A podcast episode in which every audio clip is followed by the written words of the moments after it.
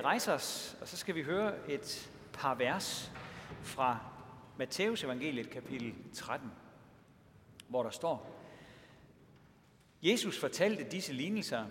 Himmeriget ligner en skat, der lå skjult i en mark. En mand fandt den, men holdt det skjult, og i sin glæde går han hen og sælger alt, hvad han ejer, og køber den mark.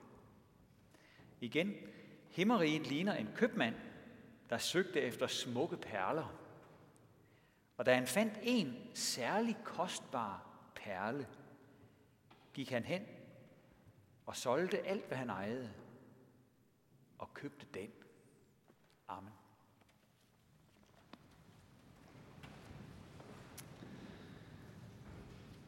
Jeg ved ikke, om øh, du nogensinde har haft den her drøm, som øh, jeg i hvert fald har haft mange gange. Øh, bare jeg gik hen en dag og fandt en rigtig stor pose penge. Kunne det ikke bare være fedt? Nu skal jeg fortælle dig noget. Jeg har faktisk prøvet det der. Jeg har prøvet at finde en stor pose penge sammen med min kammerat Thomas, som vi ser på skærmen. Thomas og jeg, vi øh, er sådan lidt amatørhåndværkere, så vi købte engang et gammelt hus op i Aarhus, og det skulle vi sætte i stand. Og da vi var ved at brække nogle gamle plader ned fra en væg nede i kælderen, i et rum inde bagved, så stod vi sandelig lige pludselig med en plastikpose i hånden, der var fuld af pengesedler. Klokken den var 12 om aftenen, og vi var så trætte, men jeg skal mene, vi vågnede op. Sådan en pose penge der stod vi bare med, og vi, øh, vi prøvede selvfølgelig at tage dem ud af posen der, og skulle se, hvor mange der var. Den var temmelig tung, den vejede sådan en halv kilo eller sådan noget. Og vi talte de der penge, de lå øh, bundet sådan 10.000 og 10.000 og 10.000 og 10.000 og 10.000 og 10.000 og 10.000 og 10.000 og 10.000. Der var 140.000. 140.000 kroner i den der plastikpose. Så får man godt nok lige øh, hjertet op i halsen der. Man står midt i byggesvineri, og så har man pludselig fundet 140.000 kroner. Det var de gamle øh, pengesedler, som øh, I konfirmander har aldrig set dem, men jeres forældre kan huske dem. Det var sådan nogle, øh, der var engang sådan nogle øh, fine, lyserøde 100 kroner sedler med sådan en sommerfugl på, kan I huske dem? Og så var der nogle meget store, flotte 1000 kroner sedler med et æren på. Det var sådan nogle rigtig flotte pengesedler. Det var dengang, der var rigtige penge til. Vi ikke bare gik og, og viftede med et stykke plastik og sådan noget. Der var rigtige penge dengang. Og det bedste af det hele, det var, at selvom det var gamle sedler, så var de stadigvæk rigtige penge. De havde stadig deres værdi. Det er sådan, at alle pengesedler fra efter 2. verdenskrig, de er stadig gyldige. Så det var altså 140.000 gode danske kroner, vi stod med. I øh, konfirmander, I øh, skal i gang med konfirmation og konfirmationsforberedelse, og hvad er det for noget? Vi snakkede lidt om det her ved den første time, hvor vi mødtes her i onsdags. Hvad er det for noget, det der konfirmation? Jamen altså dybest set, så handler det jo egentlig om en skat. Det handler om at finde noget meget værdifuldt. Øh, konfirmation, hvis vi tager ordet på engelsk, det kan tit hjælpe os. Confirm, hvad betyder det? Det betyder at bekræfte. Der er noget, man bekræfter. Der er en skat, som vi gerne vil, at I skal finde, eller måske finde igen. Og så bekræfte, ja, den her skat, den vil jeg gerne have. Det er sådan set forløbet, eller formålet med forløbet, når man går til konfirmationsforberedelse, at man finder ud af, ja, den her skat, den vil jeg gerne have. Måske finder man ud af, at, at det egentlig er nogle gamle pengesedler. Øh, der er nogle ting, der ser lidt anderledes ud, end, end de sådan lige plejer at gøre. Man skal lige finde ud af, hvad det er for noget, det her. Men værdien, den står fast. Den kan der simpelthen ikke pilles ved. Vi har fat i noget, som er fuldstændig vildt. Noget, der er rigtig mange penge værd.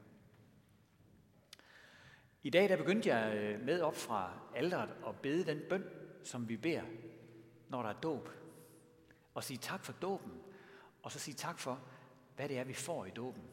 Det er sådan en bøn, som øh, vi skal vende tilbage til nogle gange i løbet af konfirmationsforberedelsen, og, og som vi i kirkeårets løb jo også vender tilbage til, når der er barnedåb herovre. Nu har vi ikke barnedåb i dag, det kunne altså passe godt. Vi havde barnedåb over i Emanuelskirken kl. 9 ved en anden gudstjeneste. Men det, der sker, når et lille barn bliver døbt, det er, at det her lille barn sådan set falder over en kæmpe stor skat. Og det er jo ikke sikkert, at det lille barn aner noget som helst om, hvad det er, der sker. Men værsgo, den får du lige. Hvad er det for en skat? Nede i skattekisten, der er der fire ting.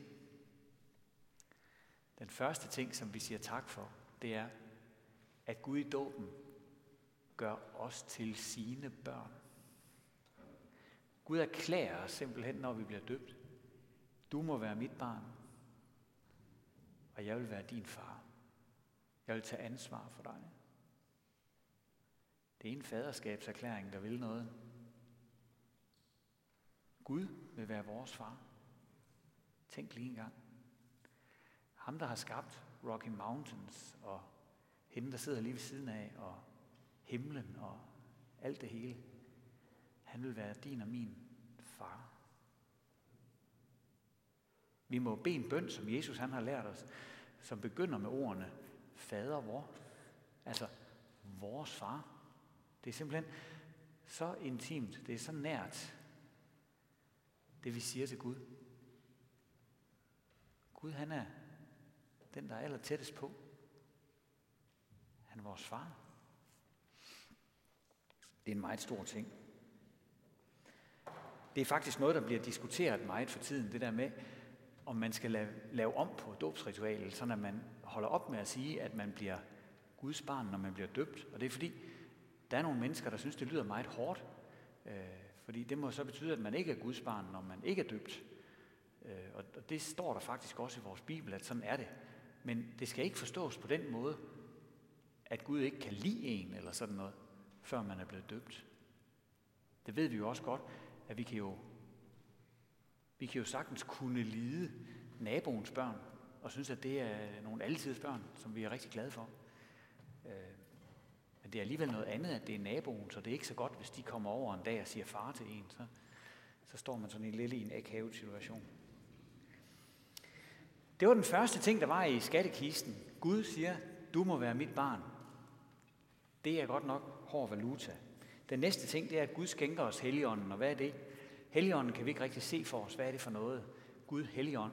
Gud Fader kan vi se for os. Det er ham, der har skabt verden. Vi kan sådan forestille os det på en eller anden måde. Jesus Kristus har været her på jorden, har været menneske. Det er rimelig nemt at forestille sig. Og så Helligånden. Hmm.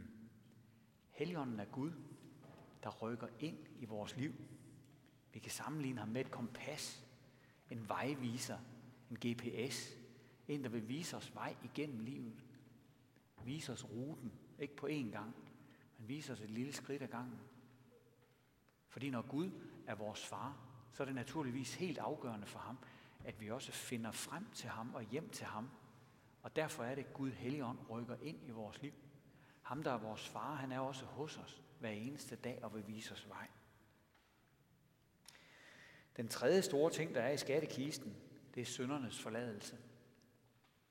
Jeg har hørt Johannes Møllehave en gang fortælle om, at hans far var viseskoleinspektør.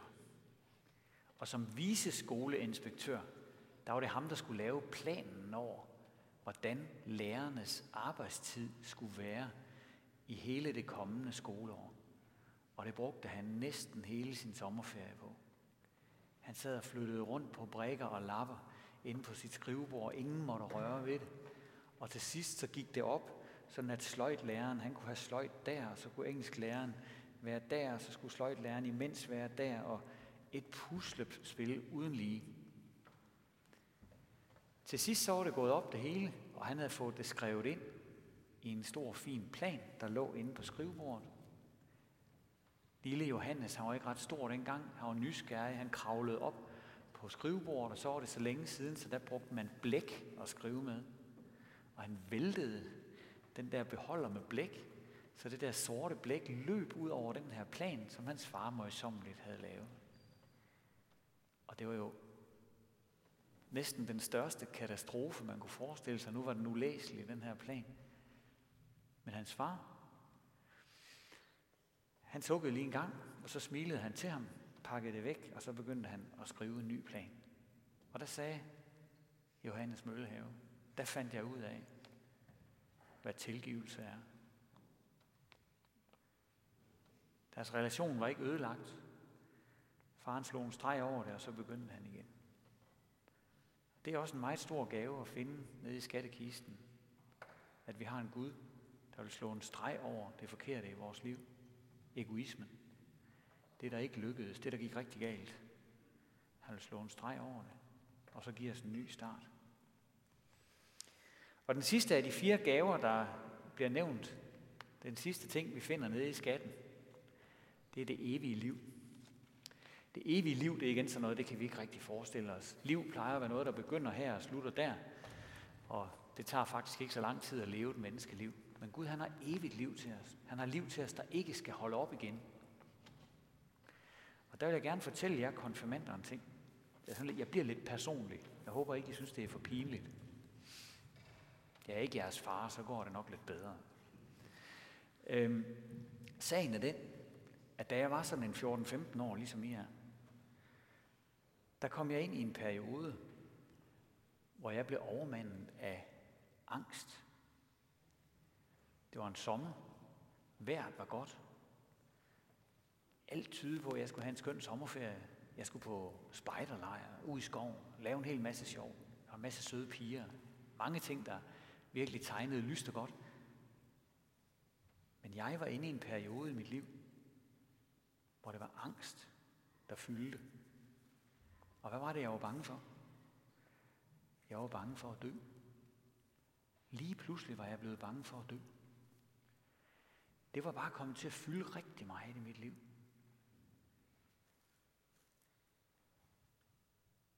Og jeg kunne ikke rigtig gøre noget ved det. Mange ting kan vi gøre noget ved. Så kan vi skabe en løsning, så kan vi finde en udvej. Men hver gang jeg var glad over et eller andet, så, ja, så var der alligevel ikke rigtig noget ved det, fordi jeg kom til at tænke på, en dag, så skal jeg jo dø. Og hvordan er det at dø? Det er noget uhyggeligt noget. Det er mig, der skal dø. Og fyldte det meget. Jeg gik med det som sådan en stor, tung sæk på ryggen hele tiden. Så kom jeg til at lukke en bibel op. Og der faldt jeg over noget af skatten. Der faldt jeg over det med det evige liv, fordi jeg læste et lille bibelvers, lille bitte et, hvor der stod, at Gud siger, jeg udfrier dit liv fra graven. Jeg udfrier dit liv fra graven. Altså, jeg, jeg befrier dig fra døden, stod der. Og den dag, der var der hul igennem imellem det ord, som Gud talte til mig i Bibelen, og så mit hjerte. Der skete noget.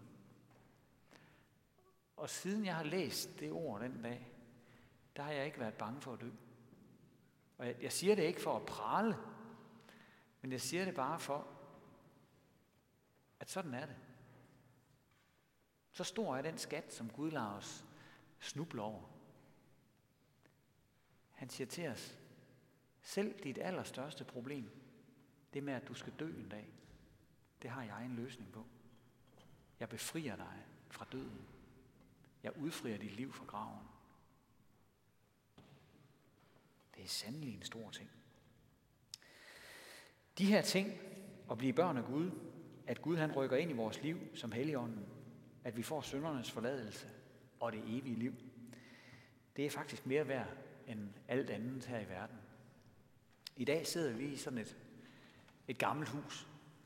Sådan et gammelt hus kan godt overraske. Pludselig så, øh, så står man med noget i hænderne, der er rigtig mange penge værd, eller rigtig meget værd, som ikke, skal, ikke engang kan gøres op i penge måske. Og øh, måske er det gamle sædler, men værdien den er den samme. Og den opdagelse håber jeg, at I konfirmander vil gøre i løbet af det kommende år. Og den opdagelse håber jeg også, at vi vil gøre alle vi andre, eller få genopfrisket i den nye sæson, som begynder. Lad os bede en bøn. Kære far i himlen, vi takker dig for, at vi må øh, komme her og nyde godt af det gode, som du vil give os. Og vi beder om, at du vil lade os se og erkende, Øh, hvor rige vi er, når vi tager imod det, du har til os. Amen. Værsgo.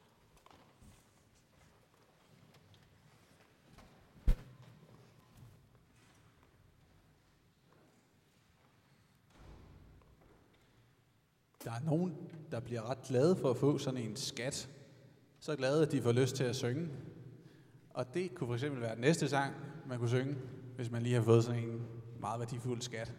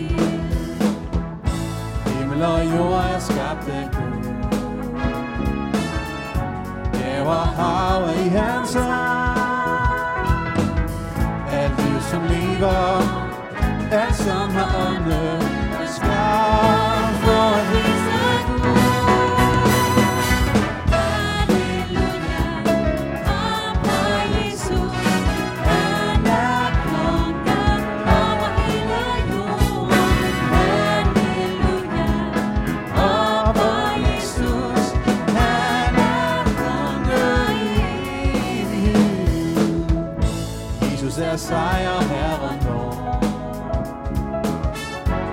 Alting er ham underlagt. Død blev til sejr, han er beviset. Jesus Kristus er